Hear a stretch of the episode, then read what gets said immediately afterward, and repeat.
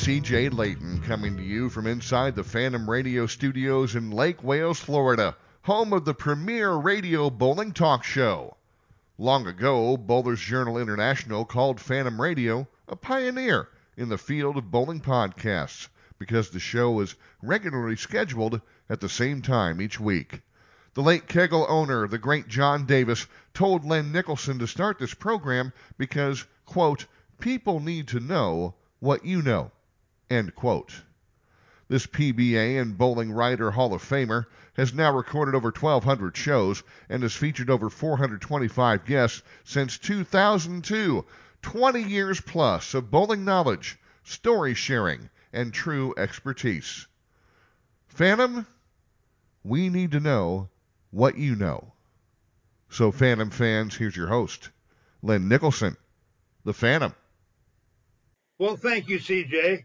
And a reminder that Phantom Radio is presented by the Kegel Company, the number one lane maintenance company in the world. Well, Phantom fans, for those of you who follow our show, you know that occasionally we pay tribute to the greats of the past. And to help us this week is a man who has been here with us before, and he's become a real fan favorite. People are asking me to have Glenn on more often, so here he is. So, for starters, he was a charter member of the PBA in 1958. He's a member of the USBC and the PBA Hall of Fame, and he was involved in the most famous day in bowling history, and that was on July 1st, 1982, when he rolled his world record famous 900 series. So here again with us again is the great Glenn Allison. Hello, Glenn, and welcome back to Phantom Radio. Hi, Len. Thanks for the great introduction. I love it. Well, I tell you the truth, you know, there's a hell of a lot more I could say, but I don't want to waste any time. People have heard a lot of your bio before, and you got a lot of important stuff to talk about.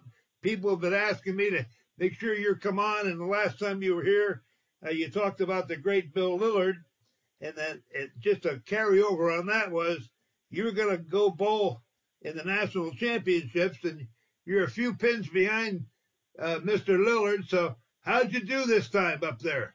Well, that, I, I can't bowl anymore, but I'm, I'm what I mean is I I can't score anymore. I bowl, but uh, my score was 1167 for the nine games, all of a uh, 129 average. But I had fun. Uh, that was my 70th year. The USB treated me extremely well. Uh, they comp uh, rooms for me and my family, and uh, and also uh, comped us a big dinner at the steakhouse. Uh, there were 12 of us there, and really, uh, they really did really did it up great. I Well, that, that's good to hear. You know, they should do that. They should they should welcome you with open arms wherever you go. But you know that that's for another subject, and you've talked about that enough. I'm sure you're pretty much tired of hearing all about the USBC. But that's good that they did that. You know, the last time you were with us, uh, we did. We paid tribute uh, to Bill Lillard.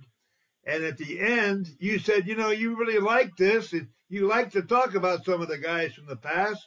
And I mentioned a couple of names. You said, how about Bill Taylor? Well, Bill Taylor, as everybody knows, was a very controversial man. He was a genius to some extent. But what do you got to say about Bill Taylor? Well, uh, he was the guru of bowling. Uh, probably the, the most knowledgeable in in his time, the most knowledgeable uh, coach that could be. He was my coach. My first introduction to Bill was a note in my bowling bag when I was bowling a tournament, uh, Oxnard uh, tournament, and I'm not sure of the year, but it was somewhere in the early 60s. And anyway, the note said that he could improve my game by 10 or 15 pins. I, I just uh, kind of laughed that off and said I was going to go tell something, tell Bill Taylor what I thought. So, so anyway, after talking to him for a while, I listened to him for a while. He he did uh, help me tremendously. Uh, uh, while he was coaching me, I won two tournaments, and the last two tournaments that I won. But uh, that was in uh, 1964. He some of the things that happened with uh, Bill is uh, he he was uh, uh, he was coaching me when I bowled that tournament a tournament in 1964. I qualified uh, spot last two spots in the quali- qualifying, and uh, we had a roll off when I won the roll off, so I was in in uh, 15th place when the tournament started, and I wound up winning it. Bill was coaching me like every four or five frames, uh, I'd go up and talk to Bill. He was sitting behind me, and that, that was for the whole tournament. And uh, the next tournament we went to, uh, they had barred Bill Taylor from coaching. well, you mentioned that was in '64, but you know, you got to. I know you're kind of modest and you're humble, but you know, you were a star in the 50s too before you even met Bill Taylor, but he might have polished you off a little bit and got you straightened out for that tournament, right? Yeah, you're right. He, he did help me a lot. Yeah, well, you, you were on those bowling teams, Falstaff and all that in the 50s when there was some really good competition back in those days. Oh, yeah. Oh, yeah. I love that uh, bowling on the, uh, the teams. Uh, the team competition in those days was really fantastic. Uh, but it kind of it kind of finished in the early 60s. There was almost no more uh, special teams like we were. I think the only one that was left at that time was Stroh's, and they lasted longer than anybody else. But I, I, I really did. Uh, that that was uh, some of the best times of my career. Yeah, bowling with the ribbon team and bowling with Falstaff. Well, they were a pretty good sponsor. They took care of you pretty much, uh, going town oh, to town, exhibitions and all that, right? Oh yeah, yeah. Uh, I was a salaried player uh, for the first three years. Uh, few years that I was with Falstaff, they uh, they paid for all of our tournament bowling, and uh, we kept all the money. So it was really a uh, a fantastic thing as far as I was concerned. once they uh, once they quit sponsoring, uh, I had a tougher time on the tour. So, and I I wound up uh, quitting uh, in 1970 and then of course after that uh, was in the 80s when I started bowling the senior tour. So I had a lot of fun there too. Oh man, that was a beauty. That was a I'll tell you, it was a lot of fun out there. You guys were still so competitive. And I remember I was involved to some degree, but you had a, a full field every week. And the funniest part was, it's not funny, but about half the guys were good bowlers, and the other half were guys that just retired and want to go out and bowl. And they were known as the card players. They were on one squad, and the good bowlers were on the other squad. And you'd argue every week, well, they're too easy. Well, the guys, the card players, said they were too tough. And they went back and forth. so it was it was kind of a, a rough situation to be in because you know they wanted to go home and and tell their wives they averaged 200 Otherwise, they wouldn't have been able to stay out on the road because you guys were out on the road having a good time playing golf and, and bowling and in the bar and, and shooting shooting the bull about the old days. And I remember it was a whole heck of a lot of fun back then, Bill. Yeah, uh, yeah, I, that I really enjoyed it, and I was one of the bridge players. Yeah, you you were we, both. We you, you were both. oh yeah, I was a bridge player, a bowler, and a golfer. Yeah, and, you were. And, and only wound up being no good at any of them. oh, stop, stop. Hey, listen, you know, uh, as, as you know, you know, you guys have come up with this great idea, and I've been I've been advertising it every week, and I want to do it again. But you know, you guys, I have a special announcement. You guys have come up with a chance for our audience and all of our listeners to get a one of a kind souvenir. It's a brand new Glenn Allison 900 shirt and you can enjoy a discount from Phantom Radio. So this 900 shirt has an image of Glenn on it and it says 900. I did it. So call his friend and I call him your manager, but I don't know. I think he waits on you hand and foot because he, he keeps bragging about it, but it's Jerry Hale, who you guys have been friends for 60 years just about. Get a hold of Jerry at 714 309 7587 and be the first in your area to get this historic souvenir shirt. So call Jerry at 714 309 7587 and be sure to mention that you heard about it on Phantom Radio and they'll give you a little bit of a discount. You know, we talked a little bit there about, you know, the Falstaff years and before the PBA and and you bowled against all of them. And, and I tease you a little bit. I, I say you never bowled against Count Gengler because you're not that old, but you're about the only guy I know that remembered him because he was a hustler back in the day. But can you give us a little bit of something, that, a story or two about anybody that you want to? I mean, there's a hundred guys that you loved back there, uh, Harry Smith or Salvino or Steve Nagy or Billy Welu or anybody, Pards. Uh, people love to hear stories, so you got one or two for us? Yeah, I think I can do that. uh, uh, tell you one first about Bill Taylor, and I believe this happened in uh, in a tournament at uh, in Long Beach, the ABC tournament in Long Beach. Uh, Bill Taylor had a booth there, was drilling bowling balls, and he he was one day was giving kind of a, a clinic on uh, ball drilling, and somebody in the audience say, "Hey, Bill," he says, "Can you drill a ball upside down?" He says, "Well," he says, uh, "If somebody will hold my feet, I'll try." That's great. It was something more about Bill. He, he was uh, really a, a, great coach. But uh, when I said that the PBA barred him, it wasn't very much longer that everybody had a coach on, on the tour. So they they they did they they allow coaching now, but they barred Bill. But uh, he also was very knowledgeable in in uh, the lane conditions and was was uh, felt like uh, we he could do something to make the game uh, uh, more honest uh, the, because of the way the lanes were done in those days. Uh, uh, the way people, certain people, uh, oiled the lanes that made them easy. And he came up with an oilless lane. I traveled with Bill.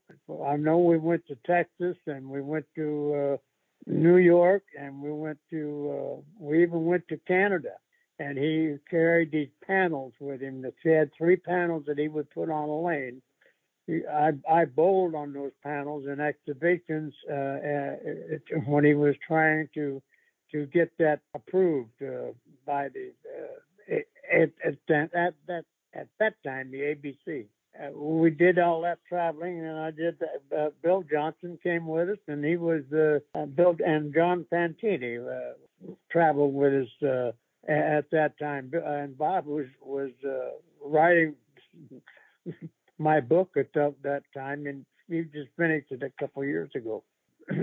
other stories. I have a story about uh, Harry Smith. He was uh, he was some some did some of the funniest things. Sometimes I couldn't hardly believe it. I remember one time I was having breakfast with him, and uh, he he he looked down at his breakfast when they served it, and then he says, "Hey, waiter, waiter," he says, uh, "Could you uh, bring me another dish and another plate?" He says, and uh, and he brought, they brought him another plate, and then he he took the bacon and put it on the plate.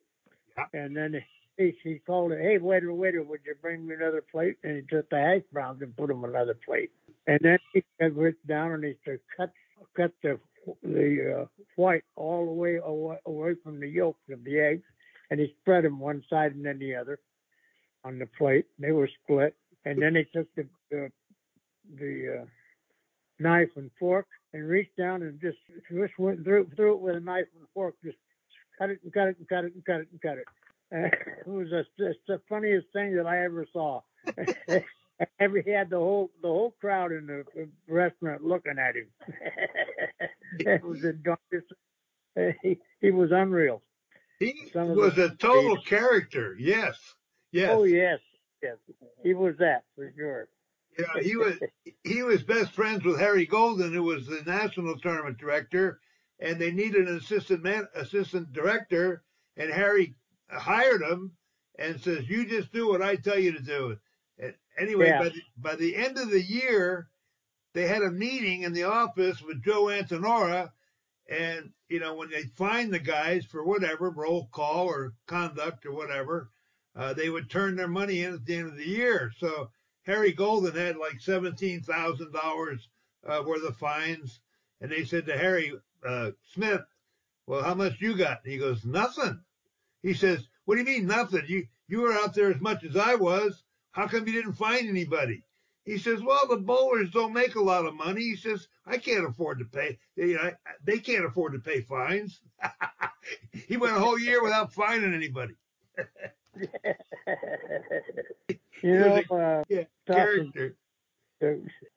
Harry Golden asked me to do that job, uh, be, and I told him no. I said I still wanted to bowl, so I I, uh, I, I didn't take it. I, I, I probably should have because I wasn't bowling very well after that. well, you know, to be honest, you know, the PBA came along, you know, a little bit past your prime, a little bit. You know, you were you were a star in the '50s, pretty much, and the PBA really didn't roll start rolling until you know the late '60s. So, and that 10 years is a whole big difference in in, uh, in talent and and, and and being in good shape and all that kind of stuff. But you held your own with the guys throughout your eight years, Pards, for sure. Well, well, I, I that was that was a, a lot of fun for me the whole uh, bowling career, uh, and and still fun. And I I'm I'm looking forward to to the next couple years. Uh, if I can make it two more years, I'll pass. Uh, I'll I'll be number one in pinfall. Well, and there'll I'll be in years played if I can make it two more years. Well, you better so make it. you better make it because I know there's going to be a big countdown when this happens. It's going to become really a, a thing of uh, conversation all over the place. Uh, and we know that, you know, you're having trouble with your back right now, which is a shame, but God bless you for getting out there and giving it a, a an effort. You know, you still bowl league too, right? Yeah, yeah, I'm going to bowl a league uh, this year. I'm, uh, I, I quit bowling last year. I was having some problems, but I'm feeling better now, and I'm looking forward to bowling in a league again. So, so we'll find out how I do once I start that. Maybe I'll bowl better next year in the USBC. I hope so. You know, uh, I know I, I'm living alone. I don't eat real good, uh, you know, like you're supposed to. So you got somebody uh, helping you with, with a good diet and all that kind of stuff, eating the right foods and vegetables and all that? Uh, I pretty much eat what I want. and that doesn't necessarily uh, include many vegetables. I like I like some of them, but not all of them. Yeah. Uh, but good steak, and I'll do well. all right, listen. I'm looking at the old clock on the wall, and I want to know if you can think of a story maybe about Salvino or Steve Nagy. Uh, a lot of people never heard of Steve Nagy, but he was one of the original guys back in the days, a charter charter member. You got something about him, maybe? Oh, I, I'll tell you one thing I will remember about Steve Nagy is first of all, he was probably the greatest personality that I ever met, and I've met a bunch. But he was he was really something. He was. But I remember we were at, at, the uh, in the All Star tournament uh, when it was in San Bernardino. There was a meeting before the tournament started, and everybody was supposed to be there. We, we just started the meeting, been on it for about ten minutes, and who walked in the door but Steve? And he's got his jacket hang over his, shoulder, and he walks in and looks up and he says, "Well, hi everybody, how you doing?"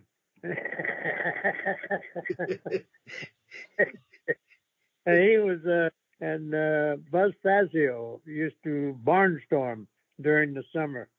Uh, they bowled together on teams for a lot of years. They were on the Falstaff team uh, together, uh, and at that time uh, Fazio was the captain, and then and then when Steve took over is when I joined the team.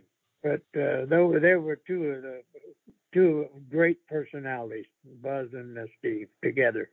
You know, that was a little bit before my time, but you know, I did a lot of research over the years, and those teams, all of them, you guys bowled against each other in all different kind of exhibitions and whatnot.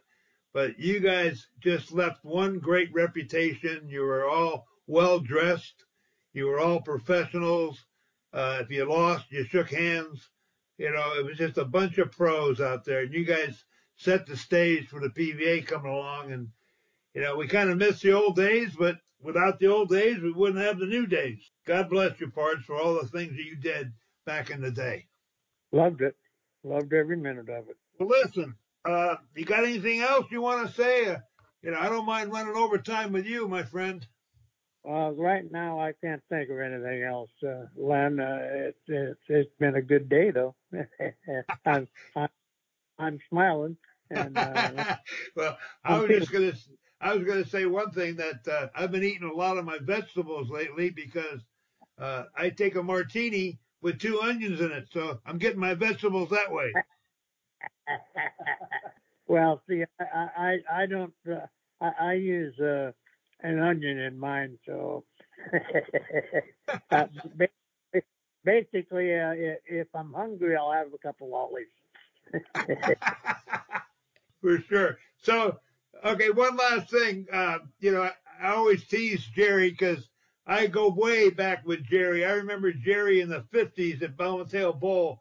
He was hustling around the Bay Area with my friend Sam Baca and all that back in the day. And he's always been a character. Everybody loves him. In fact, before the show, I told you about uh, that I've been recently talking to Dave Davis and Dave Soutar because they're going to come on with a show themselves.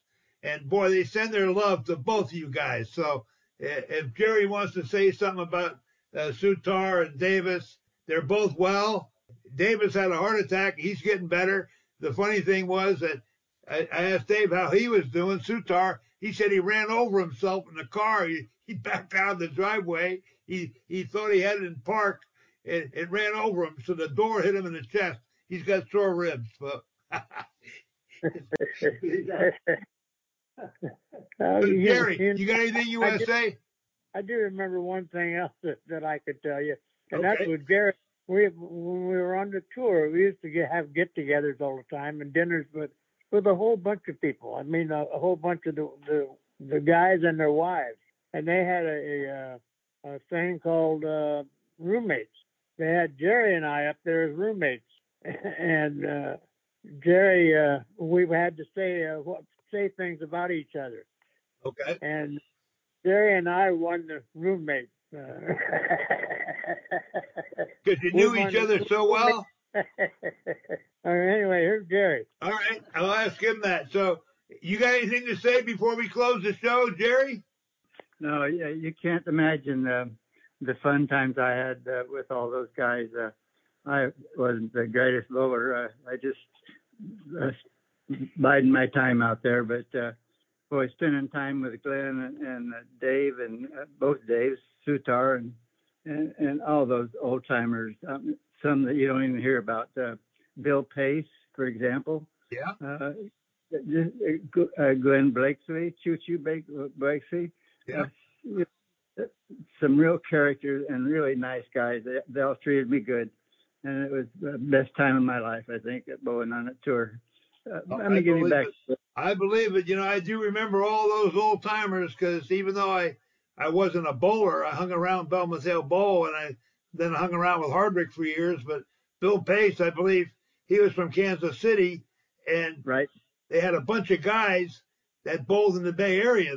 You know, they had that team from uh, Millbrae Bowl, a bunch of good players there. Vern Downing used to come up from San Jose, and Ed Bourdase, and I mean, you name it, they were they were there. They, I'll tell you, the the Bay Area was a hotbed of bowling back in the day, just like Southern California was. You mentioned an old timer, uh, uh, and uh, as soon as you mentioned it, it reminded me of a story uh, or being around them and, and, how much fun it was. Uh, uh, and just, oh, those guys were great. Let me give you back to Glenn. Let him say a word or two. And and thanks for putting me on, Lenny. I appreciate you advertising my shirt, uh, mine and Glenn's shirt. No problem. I'll I'll be in touch with you. So put Glenn on. All right, buddy. All right. Thank you. I, I want to tell you something about Ed Bourdase. Uh, I don't, I, I don't know if we got time. Jerry and I were we were coming in, we were, and we were on the second squad, and Ed was bowling on the first squad. We're, we're coming in through the door, and Jerry looks down. He looks down. And he sees Ed where Ed is bowling, and he said, "Hey, Glenn, let's go down and watch Ed and see what part of the second arrow he's playing." uh, you know, you're making me have to tell one. You know, uh, Billy was a real slight kid. He was only about five three, five five, uh, hundred pounds, and I lived right next door to the bowling alley. And Billy was bowling everybody for whatever they wanted to bowl, and he would tell me, "You got to come down in case these strangers come in." Well, one night at two in the morning, he called me up. He says, "You got to come down here. There's three adults, and one guy looks really mean. He's got glasses that are broken. He's got band-aid on the glasses. He says he wants to bowl for a hundred dollars a game.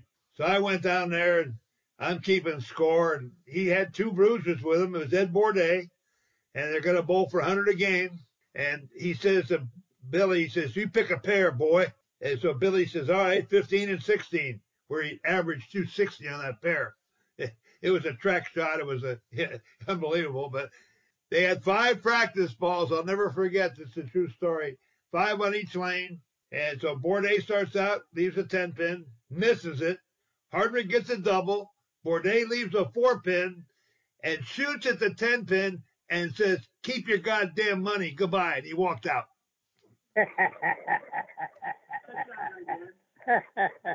yeah, story. Like... All right, you guys, I'll be in touch we're going to do this again, and I'll, I'll stay in touch with you, Glenn. Uh, thanks for doing the show, Pards. I love you. Thank you. I really enjoyed it. All right. Well, Phantom fans, the old clock on the wall says we're out of time, and I'm going to look forward to talking to another great guest next week. So I want to thank our sponsors, Storm Bowling, Brad Edelman from the High Roller, and Dale Kowalski, the bowling guru from Michigan. So for Phantom Radio, this is the Phantom. When you're down and troubled, and you need some love and care, and nothing, wall, nothing is going right.